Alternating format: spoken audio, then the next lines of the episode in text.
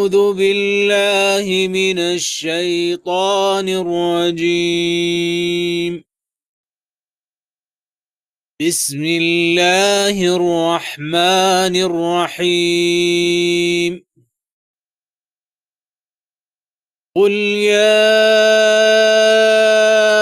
أيها الكافرون لا أعبد ما تعبدون ولا أنتم عابدون ما أعبد ولا أنا عابد ما عبدتم ولا أنتم عابدون ما أعبد. لكم دينكم ولي دين.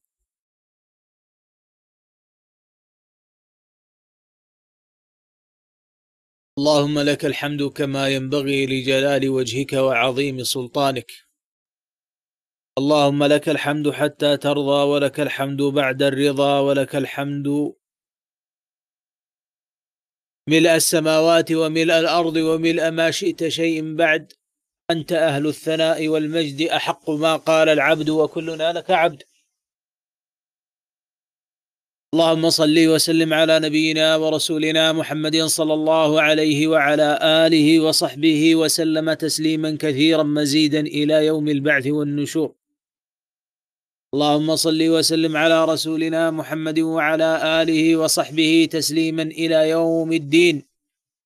اللهم صل وسلم على محمد وآله وأزواجه وذرياته يا رب العالمين. اللهم واجزه خير ما جزيت نبيا عن أمته يا رب العالمين. اللهم صل وسلم عليه عدد ما صلى عليه المصلون يا رب العالمين. أما بعد أسأل الله عز وجل التوفيق والتيسير.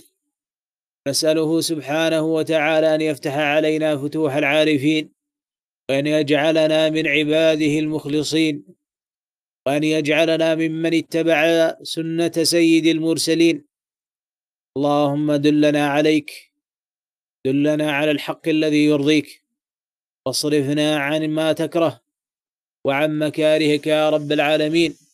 أبعدنا وجنبنا عن معاصيك. عصمنا من الخطأ والزلل. ووفقنا للتوبة في القول والعمل. ففي هذا اليوم نأخذ سورة الكافرون. من كتاب التفسير الموجزي للشيخ محمد ابن شامي العدوي القرشي وفقه الله. فقال في قول الله عز وجل قل يا أيها الكافرون لا أعبد ما تعبدون. قال قل يا أيها النبي للكفار يا أيها الذين كفروا بالله وكذبوا برسوله لا أعبد ما تعبدون من الآلهة الباطلة كالأصنام وغيرها. إنما أعبد ربي وحده لا شريك له وأبرأ من غيره. انتهى كلامه وفقه الله. أقول أن الله عز وجل لما قال قل لنبيه صلى الله عليه وسلم في ذلك فائدة. أولا أن فيه تثبيت نبوته صلى الله عليه وسلم بقوله قل فإنما هو مبلغ. والنبي صلى الله عليه وسلم أنزل إليه القرآن كله ولم يقل له قل وإنما أمره الله عز وجل بهذه اللفظة قل. الله عز وجل يرد على أشخاص بأعيانهم. يا أيها الكافرون. والياء هنا مناداة لهم. وسماهم الله عز وجل بالاسم الذي يكرهون. فقال الكافرون مغايظة لهم. ومغايظة الكفار أمر مطلوب في دين الله وفي شرع الله. إن الله عز وجل قال ولا يطؤون موطئا يغيظ الكفار فمغايظة الكفار مما يحبه الله سبحانه وتعالى. ولذلك قال قل يا أيها الكافرون فلم يقل الله عز وجل قل يا أيها الناس ولم يقل الله سبحانه وتعالى قل يا فلان قال يا أيها الكافرون سماهم الله عز وجل بما يكرهون. وإن قريشا كانت تكره من النبي صلى الله عليه وسلم مناداتهم بالكفرة. فهم لا يرغبون في مناداتهم بذلك وما من كافر إلا ويكره بتسميته بكافر. فلذلك ليس من التلطف وليس من الإسلام في شيء بعدم مناداة الكافر بكافر بل الكافر كافر بالله عز وجل. عرف الدين وعرف النبي صلى الله عليه وسلم وعرف ما يدعو له هذا الدين ثم هو كافر به فهو كافر. ويقال له يا كافر. ومغايظة الكفار مقصودة. من الله عز وجل محبوبة من الله سبحانه وتعالى. كما أن مغايظة الشيطان محبوبة لله عز وجل. كما نص على ذلك ابن القيم رحمه الله في كلامه في مدارج السالكين. فمغايظة الشيطان مقصودة ومغايظة أعداء الله مقصودة. ولا يطغون موطئا يغيظ الكفار. فامتدحهم الله عز وجل بإغاظة الكفار. فهذا دليل على أن الله عز وجل يحب ذلك وأنه قربة من الله سبحانه وتعالى. والنبي صلى الله عليه وسلم معصوم من الناس أن يقتلوه أو يمنعوه. قال قل يا أيها الكافرون.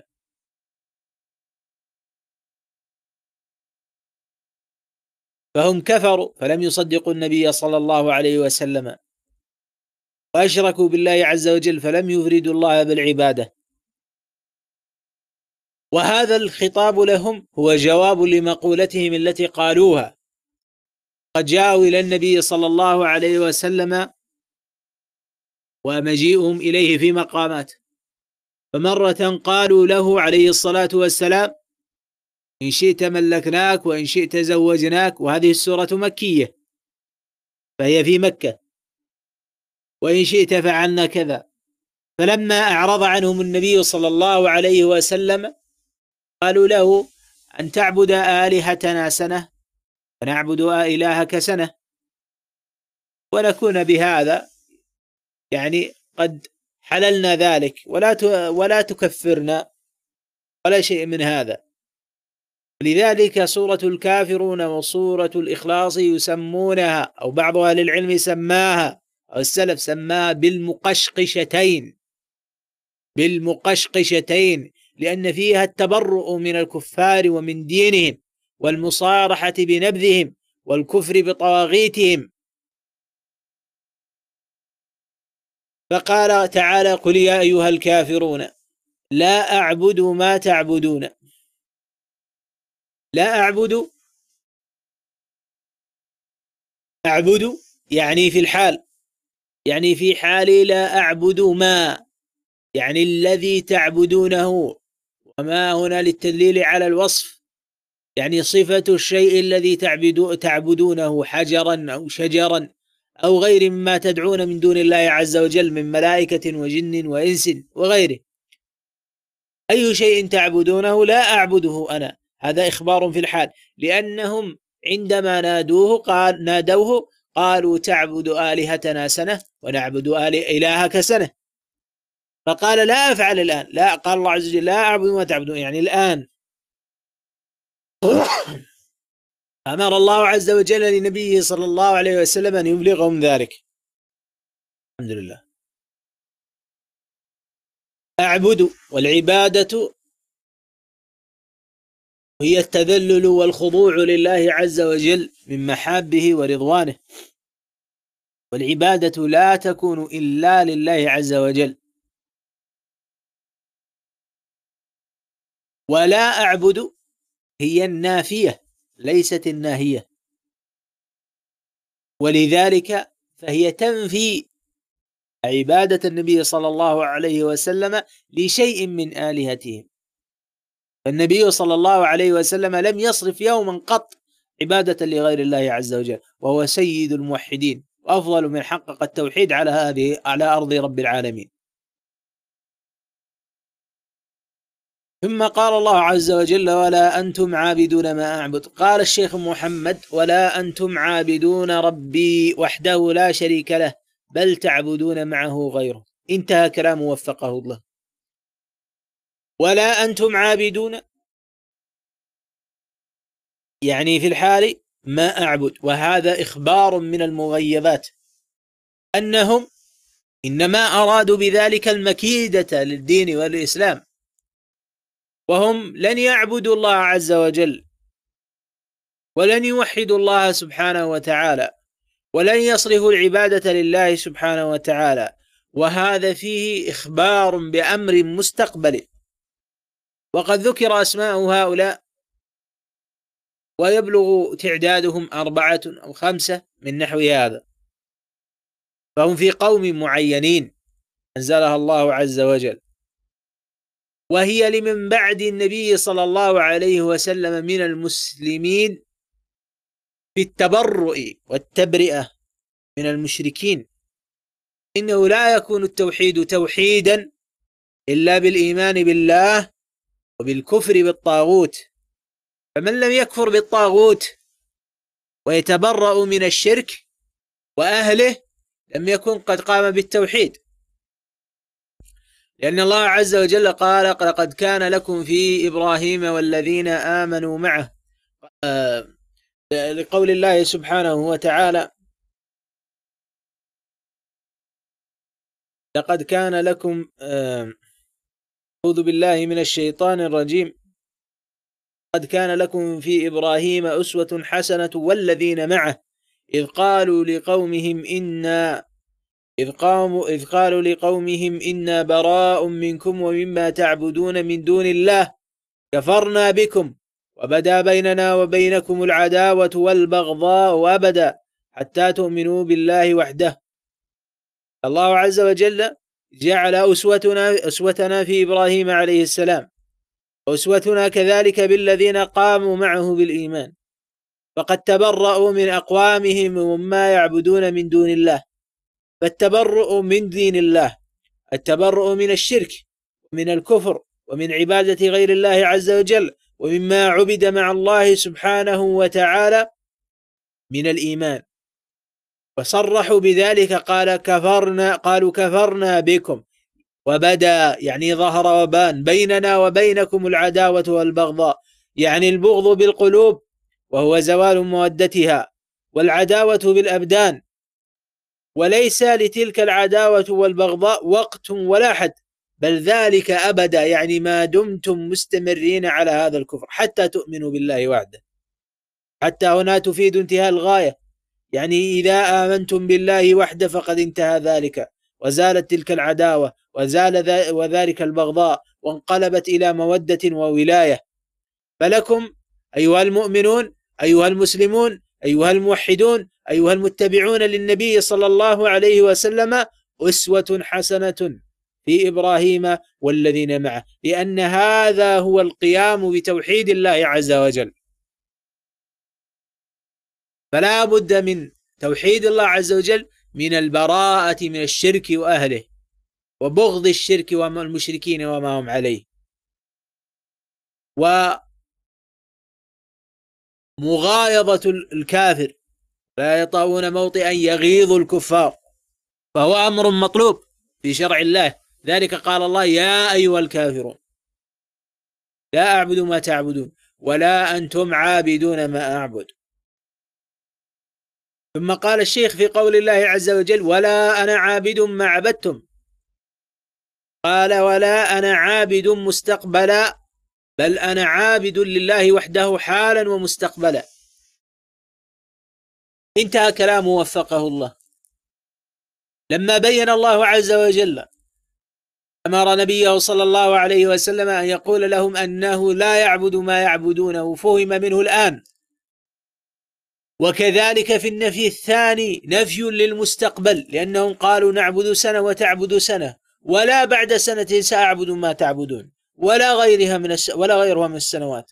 بل النبي صلى الله عليه وسلم يعبد الله عز وجل وحده لا شريك له. ثم قال سبحانه وتعالى ولا أنتم عابدون ما أعبد. الشيخ ولا أنتم عابدون مستقبلا ربي وحده لا شريك له. كذلك. ثم قال الله لكم دينكم ولي دين. قال الشيخ وفقه الله لكم دينكم الذي أنتم عليه من الشرك وهو الدين الباطل ولي دين الإسلام الحق فلا أتركه أبدا حتى ألقى الله عز وجل.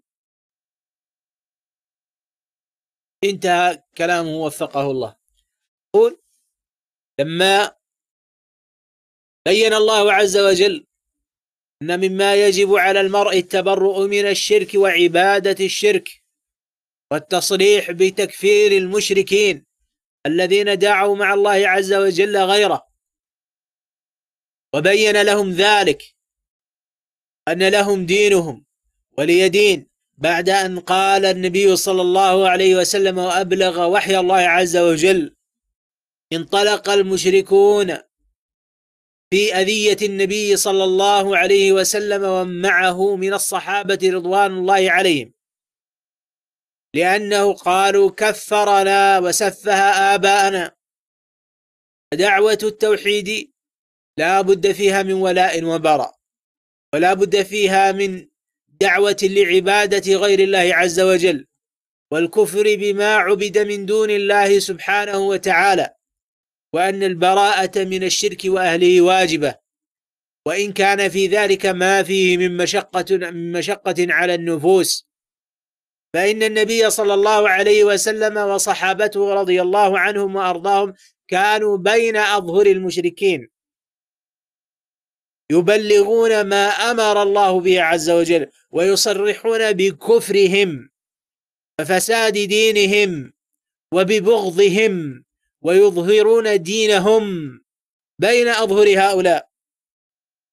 وهم في حال ضعف ولم يؤذن لهم حينئذ بالقتال ومع ذلك هم على ما تراهم عليه. ثم قال الشيخ وفقه الله الدروس المستفادة من الآيات وجوب البراءة من الشرك وأهله وهذا من شروط لا إله إلا الله. فمن لم يتبرأ من الشرك وأهله فليس بمؤمن بل هو كافر الكفر الأكبر. اثنان يسن أن تقرأ أن تقرأ بقل يا أيها الكافرون وقل هو الله أحد. في ركعتي الطواف في حديث جابر رضي الله عنه أنه صلى الله عليه وسلم نفذ إلى مقام إبراهيم بعد طوافه فقرأ واتخذوا من مقام إبراهيم مصلى. فجعل المقام بينه وبين البيت فصلى ركعتين. قرأ فيهما قل هو الله أحد. قل يا أيها الك... وقل يا أيها الكافرون. وفي ركعتي الفجر لأن رسول الله صلى الله عليه وسلم قرأ فيهما قل يا أيها الكافرون. وقل هو الله أحد. وفي الركعتين بعد المغرب. وقد قال ابن مسعود رضي الله عنه ما أحصي ما سمعت رسول الله صلى الله عليه وسلم يقرأ في الركعتين بعد المغرب وقبل صلاة الفجر. قل يا أيها الكافرون قل هو الله أحد. وأقرأ بهما في الوتر وأقرأ بهما في الوتر كما في حديث ابن عباس قال كان النبي صلى الله عليه وسلم يقرأ في الوتر بسبح اسم ربك الأعلى وقل يا أيها الكافرون وقل هو الله أحد في كل ركعة. وفي حديث فروة عن أبيه أن النبي صلى الله عليه وسلم قال له إذا أخذت مضجعك فاقرأ قل يا أيها الكافرون حتى تختم فإنها براءة من الشرك. رواه أحمد وأبو داود والترمذي صحيح. قال الشيخ أيضا قل يا أيها الكافرون تعديل ربع القرآن كما في حديث ابن عباس رواه الترمذي وحسن. انتهى كلام الشيخ وفقه الله. فتعلم أن هذه السورة سورة الكافرون وسورة الإخلاص وكذلك تسمى سورة الإخلاص وتسمى أيضا من المقشقشتين بأن الله عز وجل يحب هذه الصورة. ولذلك كافأ الله عز وجل من قرأها بأنه ربع القرآن. قل هو الله أحد تعدل ثلث القرآن. فهذا من الخير الوافر الكثير والدال على فضل هاتين الصورتين على فضل سورة الكافرون. من تكرار قراءة النبي صلى الله عليه وسلم لها. فيها ترسيخ لاعتقاد المسلم في تولي المؤمنين والبراءة من المشركين ومغايظتهم. الله عز وجل يغفر لنا ولوالدينا وللمسلمين. ونسأله سبحانه وتعالى أن يوفقنا لما فيه الخير أن يجعلنا هداة مهتدين أن يغفر لنا ولوالدينا ولوالد والدينا ولمن له حق علينا وأن يغفر لمن زلنا في حقه أو أخطأنا أن يغفر لعلماء المسلمين أن يحشرنا في زمرة أصحاب النبي صلى الله عليه وسلم في يوم القيامة بالقرب منه عليه الصلاة والسلام وأن يسقينا من يده الكريمة شربة ماء لا نظمأ بعدها أن يشفعه فينا ويجعلنا ممن قرب مجالسهم من النبي صلى الله عليه وسلم. في يوم القيامة وفي العرصات وفي الجنات النعيم. اللهم آمين. اللهم ارزقنا لذة النظر إلى وجهك الكريم. اللهم ارزقنا لذة النظر إلى وجهك الكريم. اللهم ارزقنا رزقا حلالا طيبا مباركا فيه. ونعوذ بك من الذلة والعيلة والمسكنة. ونسألك يا رب العالمين عيشة هنية وميتة سوية ومردا غير مخز ولا فاضح. الله على نبينا محمد وآله وصحبه وسلم.